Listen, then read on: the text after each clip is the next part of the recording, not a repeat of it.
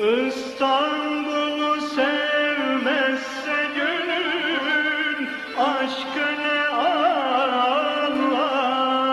anlar, aşkı ne anlar. İstanbul kazan biz kepçe. Düşsün suya yer yersin eski zamanlar. Geçmişin izlerinde gezintiler.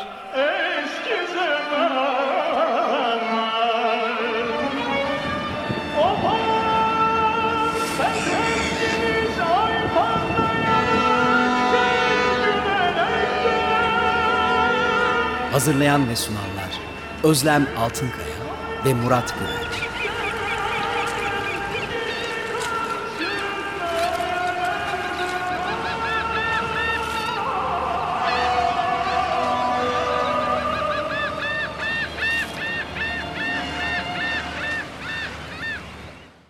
...94.9 Açık Radyo'da e, İstanbul Kazan Biz Kepçe'nin bir başka programında e, beraberiz.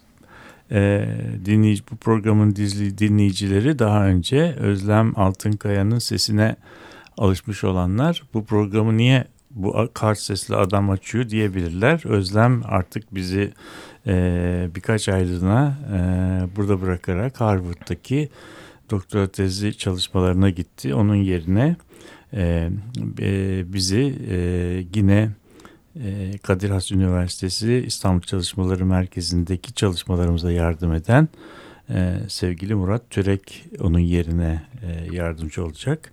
E, bu bunu yayın döneminin sonuna kadarki programını programları Murat Türek'le beraber yapacağız. Murat Türek aynı zamanda da bizim e,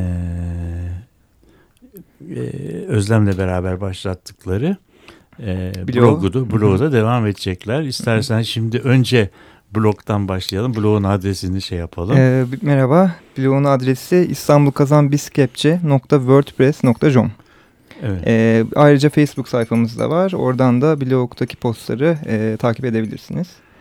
E, yani aslında programları iki programda bir e, şeyi blogu güncelliyoruz. Güncelliyoruz. Şimdi e, blog adresini e, programdan not edenler e, her programdan sonra e, hem bloğa girebilirler hem daha önceki programları oradan izleyebilirler. Hı hı. E, yayın dönemi sonunda da bizim e, İstanbul Kazan Biz Kepçe e, programı yani bütün blogları bir e, şey olarak e, bir, bir, bir külliye olarak diyelim tamamı evet. e, İstanbul Kadir Has Üniversitesi İstanbul Çalışmaları Merkezi'nin e, web sitesine gömülecek. Evet, oradan da oradan da oradan oradan böyle bakılabilecek. Şimdiki e, bugünkü programımızda ne vardı? E, bugünkü programımızda e, geçen hafta Demiryolu e, temasıyla gittiğimiz e, programdan sonra en son Göztepe'ye doğru gidiyorduk. En son Fenerbahçe'de Fenerbahçe denize doğru giden hattı geçmiştik. Oradan e, Göztepe'ye doğru gidiyorduk. Evet şimdi burada e, burada e, e, trenleri kaldırıp da Haydarpaşa'dan Kızıl Toprağa geçerken çok uğraştık. Çünkü önümüzün önümüze şey geldi. Bu şimdiki Söğütlü Çeşme istasyonun olduğu vadiyi geçmek gerekiyor. Bu vadi biliyorsun Kurbağalıdere'nin üzerinden geçmesi gerekiyor. Kurbağalıdere Vadisi aşağıda. Onun üzerinden Yel Değirmeni'nden e, şeyin e, tren yolunun ki o zaman daha böyle şev arasında alınmamış vaziyette yukarıdan başlayıp Kızıl Toprak tarafına geçmesi gerekiyor. Eskiden burada e, şimdikine hiç benzemeyen ahşaptan bir köprü varmış. Bu köprünün üzerine de bu köprünün de takma adı Sırat Köprüsü'ymüş. Çünkü trenden gidenler bu Sırat Köprüsü'nü pek e, sevmezler imiş. Şimdi Özlem'le yaptığımız son programda bu köprüyü geçtikten sonra Kızıl Toprak istasyonuna gelindiğinde Kızıl Toprağı'nda aşağı yukarı Teşvikiye semtiyle eş zamanlı olarak yani e, 19. yüzyılın ortalarında e, yapılan e, gelişmelere ba- bağlı olarak bir taş mektep, bir cami, bir karakol e, ve bir parselleme şemasıyla başlayan bir e, şey olduğunu biliyoruz. Osmanlı elitinin oturmaya başladığı bir mahalle olduğunu biliyoruz.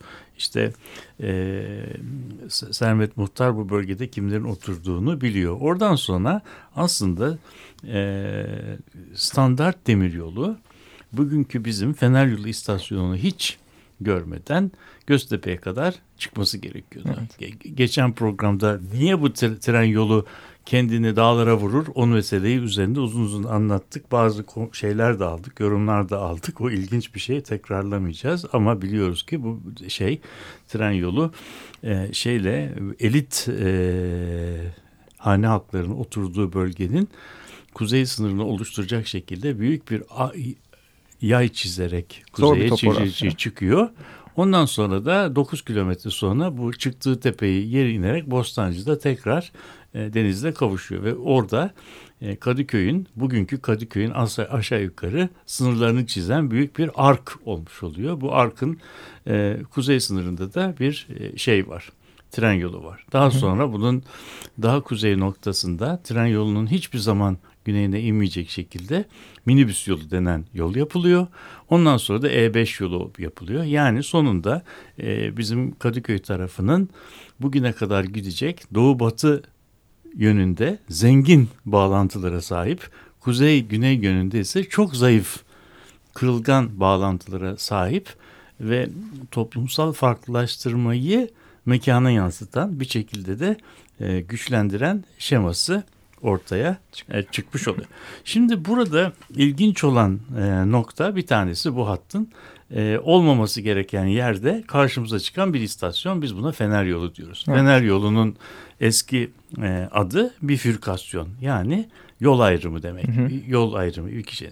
Normal olarak o Fener Yolu istasyonunda böyle bir şey e, istasyonun olmaması gerekiyordu. İstasyonu yaratan Özel sebepleri var. özel sebeplerinden bir tanesi Muda'da e, Muda'da talebin çok yüksek olması, artık bina yapacak şey kalmamış olması, e, arazi kalmamış olması veya azalması. O nedenle de artık emlak fiyatlarının yanına yaklaşılamayacak derecede e, yüksek olması. Bu, bu durumu dikkate alan e, padişahın terzisi olan Botter, Botterler. Botterler bu durumu padişaha bir şekilde söylüyorlar ve e, şeyden e, Anadolu Demiryolları'ndan yani Kızıl Toprak'tan Göztepe'ye giden hattan bir kılçık şeklinde bir hattın ayrılmasını ve bu kılçık şeklinde ayrılan hattın Fenerbahçe'ye kadar gitmesini sağlıyorlar. Bu hat aslında ya orada yazlıkları olan Osmanlı elitinin evlerinin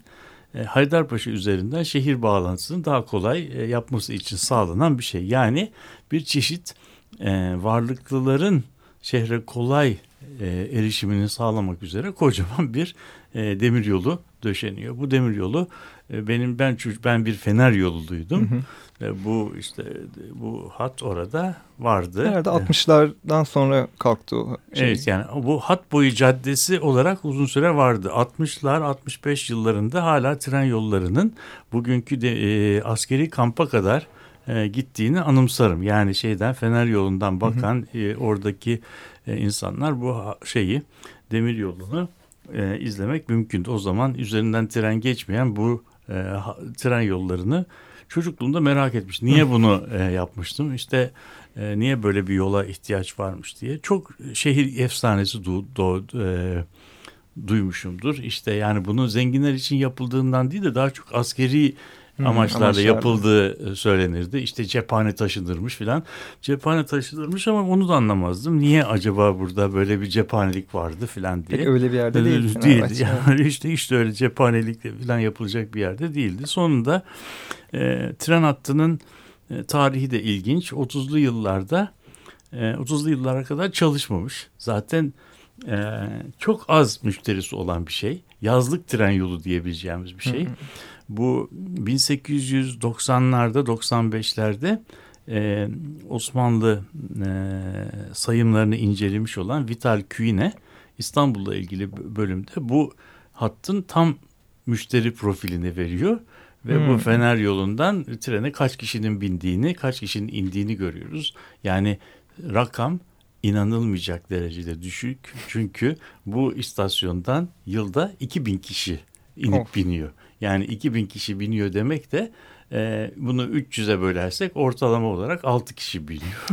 Kışın herhalde bunun sayının birlere veya sıfırlara indiğini, yazın ise 50'ye 60'a çıktığını düşünebiliriz. Yani böyle 50-60 kişinin günde bindiği, inip bindiği bir istasyon düşünün. Tabii aşağı yukarı yani buna en çok benzeyebilecek, gözümüzün önüne gelebilecek şey o BBC'nin bugün e, eşsiz e, Agatha Christie dizisindeki e, Taşra'daki Kant e, Taşra'daki e, tren istasyonlarını hatırlayabiliriz. Orada böyle bir tren gelirmiş.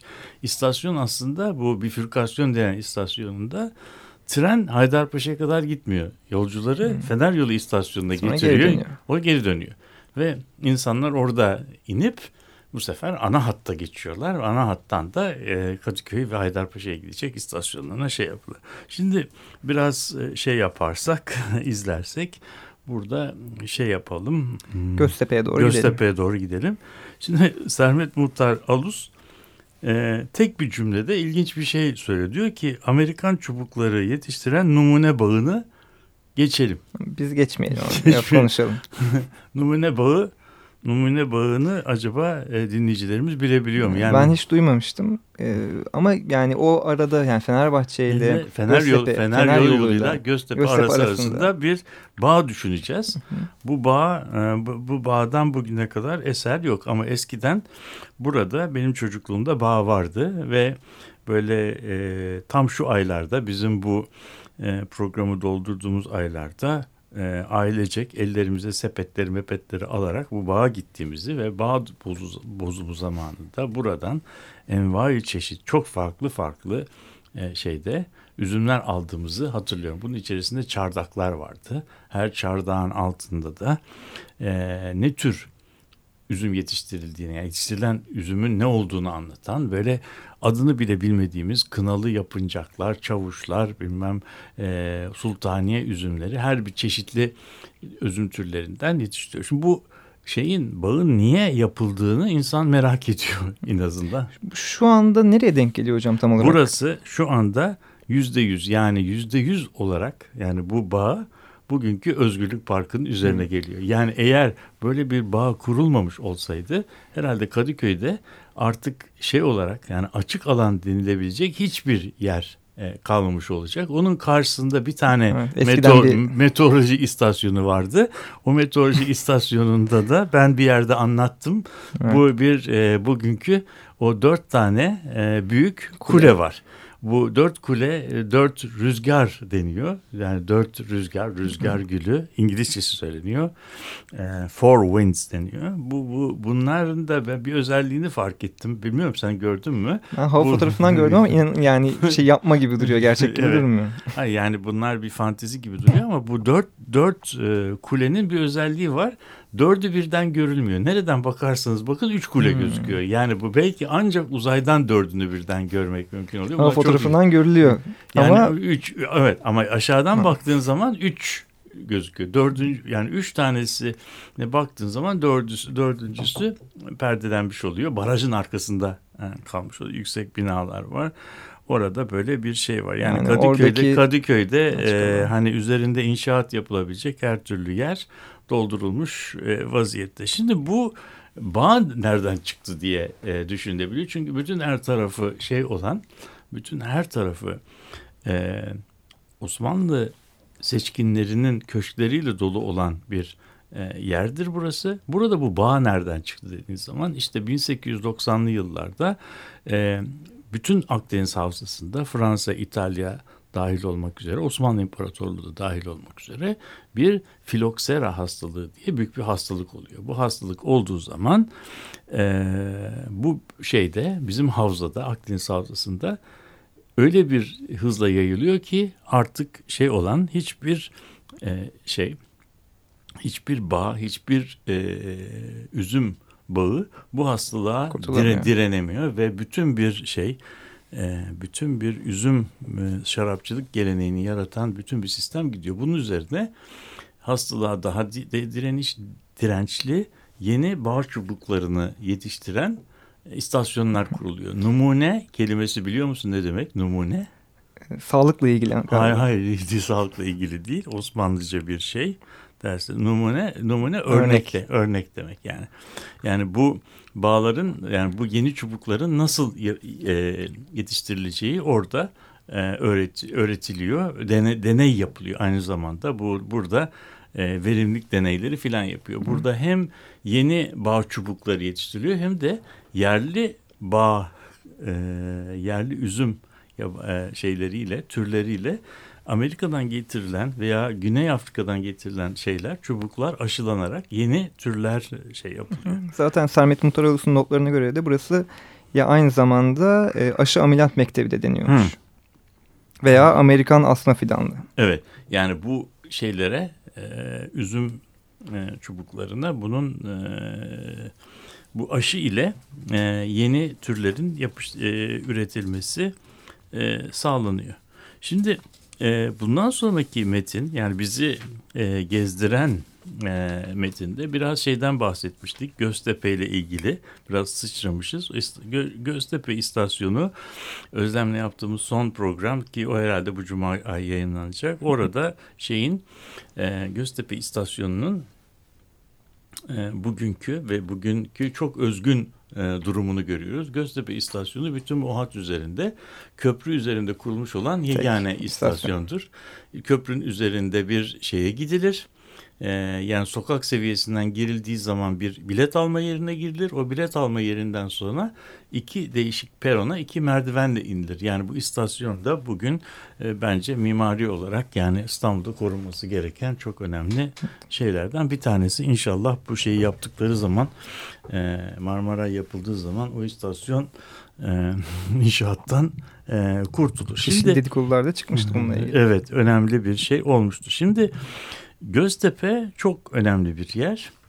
Ee, burası ile ilgili tabii her zaman olduğu gibi şeyin e, Sermet Muhtar'ın yerleri insanlar üzerinden e, anlatma e, üslubu var.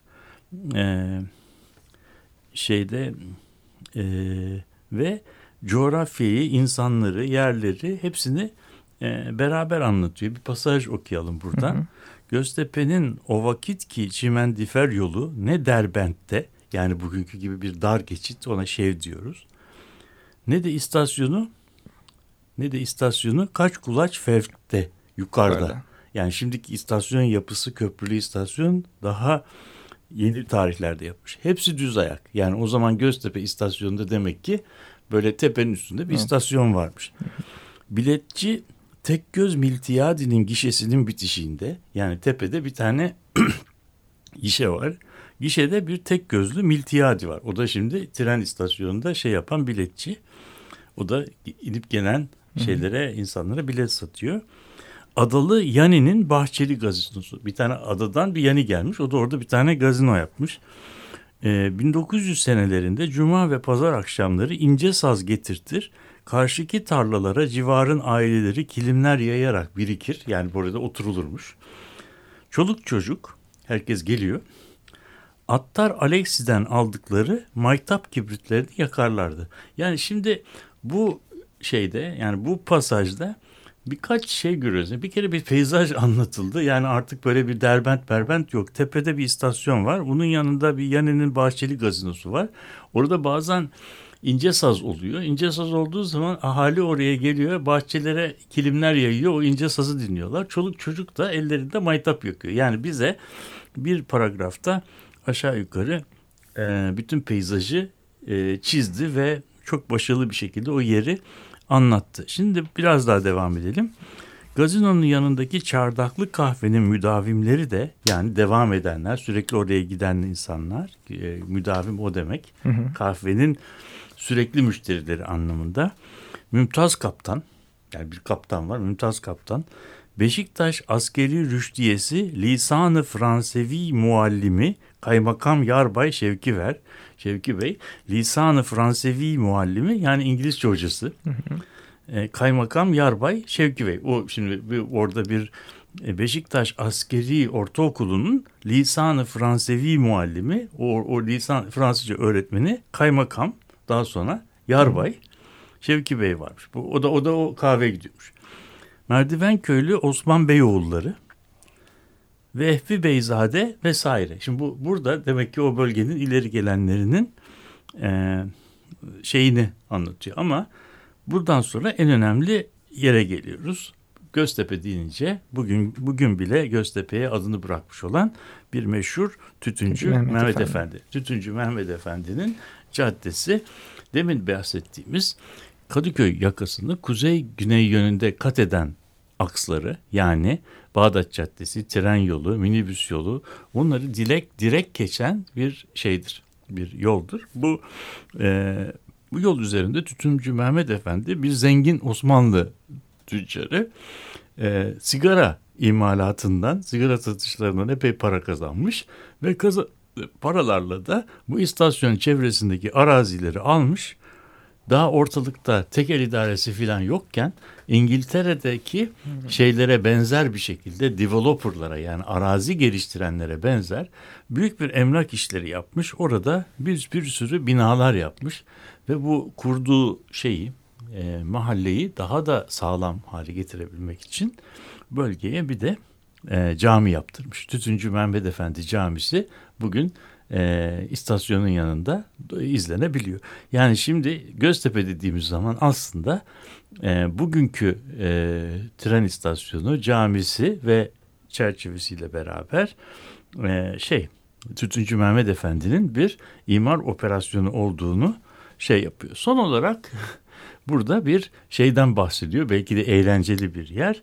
E, istasyon olarak Göztepe ile e, Erenköy istasyonları arasında e, büyük bir top şey içerisinde, bahçe içerisinde yer almış olan Erenköy Kız Lisesi var.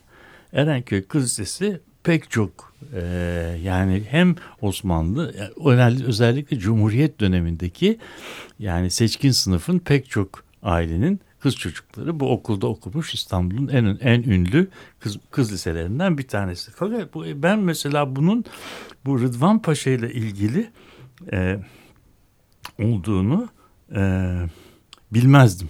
Hmm. Bu Rıdvan Paşa ise bu metinde çok fazla geçmiyor ama bizim üzerinde durmamız gereken bir zat. Çünkü Rıdvan Paşa İstanbul'da en uzun e, dönem belediye başkanlığı yapmış olan bir zat. Hmm. Rıdvan Paşa Abdülhamit döneminde zannediyorum e, belediye başkanlığı 25 yıl filan e, sürmüş bir e, bir zat. Şimdi e, Rıdvan Paşa daha sonra bir şeyle e, suikastle öldürülmüş. Ve Rıdvan Paşa'nın nasıl bir insan olduğunu e, biz iki taraftan iki kaynaktan öğreniyoruz. Bunlardan bir tanesi Osman Nuri Ergin'in Mecelle-i Umuru Belediye'de ve ve de İstanbul Şehreminleri, İstanbul e, İstanbul Belediye Başkanları isimli kitabında ki bunların ikisi de Büyükşehir Belediyesi tarafından yayınlanmış şeyler. Hı hı. Rıdvan Paşa ile ilgili muazzam portreler var. Rıdvan Paşa e, şimdi kimsenin günahına girmek istemem ama pek e, yüksek iffet ve ahlak e, şeyi timsali bir adam değilmiş. Neymiş? Bunu e, şey e, bizim Osman Nuri e, çok açık olmasa da e, hiçbir şekilde Rıdvan Paşa'nın bir e, hayranı olmadığını e, bu İstanbul belli şehri belli ediyoruz. Yani İstanbul Rıdvan Paşa'nın ve e, kendisi de bunu açıkça iftira etmek veya şey yapmak için söylememek için bu Rıdvan Paşa ile ilgili değerlendirmelerinde bir Osmanlı hicivcisi şair Eşref'ten bahsediyor. Hmm. Şimdi Osmanlıların bir şair Eşref var. Şair Eşref inanılmaz hiciv sanatçısı ve e, genellikle böyle e, şey bulmak istediği eleştiriyi tabii eleştiri basın özgürlüğü falan olmadığı için eş, eleştiri ancak ya şaka ya şiir şeklinde manzume şeklinde Hı. söyleniyor. Rıdvan Paşa ile ilgili olarak da şeyde ilginç bir e, değerlendirme var e, ki bunu Osman Nuri kitabına almış şair Eşref'ten. E, öykü de şöyle bu e, Rıdvan Paşa ile ilgili değerlendirme. Rıdvan Paşa'nın zamanında İstanbul'da bir kolera salgını olmuş. Ve kolera salgını olduğu zaman Paris'te e, şey idaresinden e, Bakteriyoloji Enstitüsü'nden, Pasteur Enstitüsü'nden Chantömes isimli bir doktor getirtilmiş. Ve da, şeyden de e, bu Chantömes'ten bu İstanbul'daki bu hastalığa karşı çareler araması istenmiş. Şimdi şair Este Eşref de bununla ilgili olarak şöyle bir şey yazmış, manzume yazmış. Tamamını hatırlayamıyorum ama diyor ki hastalık ortaya çıktı. Cel bulundu Şantömes. Yani Şantömes diye bir adam getirtildi diyor. Bu diyor hastalık karşısında böyle bir adam getirtmek çok abes. Yani e, hiç gereksiz bir adamdı diyor. Yani gereksiz bir girişimdi. Mikrobu Rıdvan olunca ne halt etsin Şantömes diyor. Yani bu hastalığı yani bu hijyen konusundaki yetersizlikler Rıdvan'dan kaynaklanınca Rıdvan'da İstanbul Belediye Şantömes ne yapabilirdi ki anlamında bir hicivden şey yapıyor. İşte bu Erenköy Kız Sesi'nin e, şeyine referansında okuyunca ben yüzümde bu şey e, bu mısralar e, gözümde canlandı. Aslında bu kitapta e, belki önümüzdeki program konuşacağımız e, bahçeler temasında yine e, Rıdvan e, Paşa'dan bahsediyor. Evet. E, şimdi belki önümüzdeki program Rıdvan Paşa'nın Tepebaşı Bahçesi'nden evet. devam şimdi, ederiz. Şimdi isterseniz bu şeyde e, programı kapatırken aynı zamanda bu programla ilgili olarak koyacağımız e, resimlerin haritaların bulunacağı blogun adreslerini de sen söyle öyle ee, kapatalım. İstanbul Kazan Biskepçe.wordpress.com e, Ayrıca Facebook'tan da programın ismini yazarak ulaşabilirsiniz. Yani İstanbul Kazan bir preçe. Bu programı e, bundan sonra onu da söyleyelim. Özlem Altınkaya yerine Murat Tülek'le Tülek. beraber e, şey yapacağız. Jingle'a da Murat Tülek'in adını en kısa zamanda ekleyeceğiz. Peki şimdilik iyi haftalar.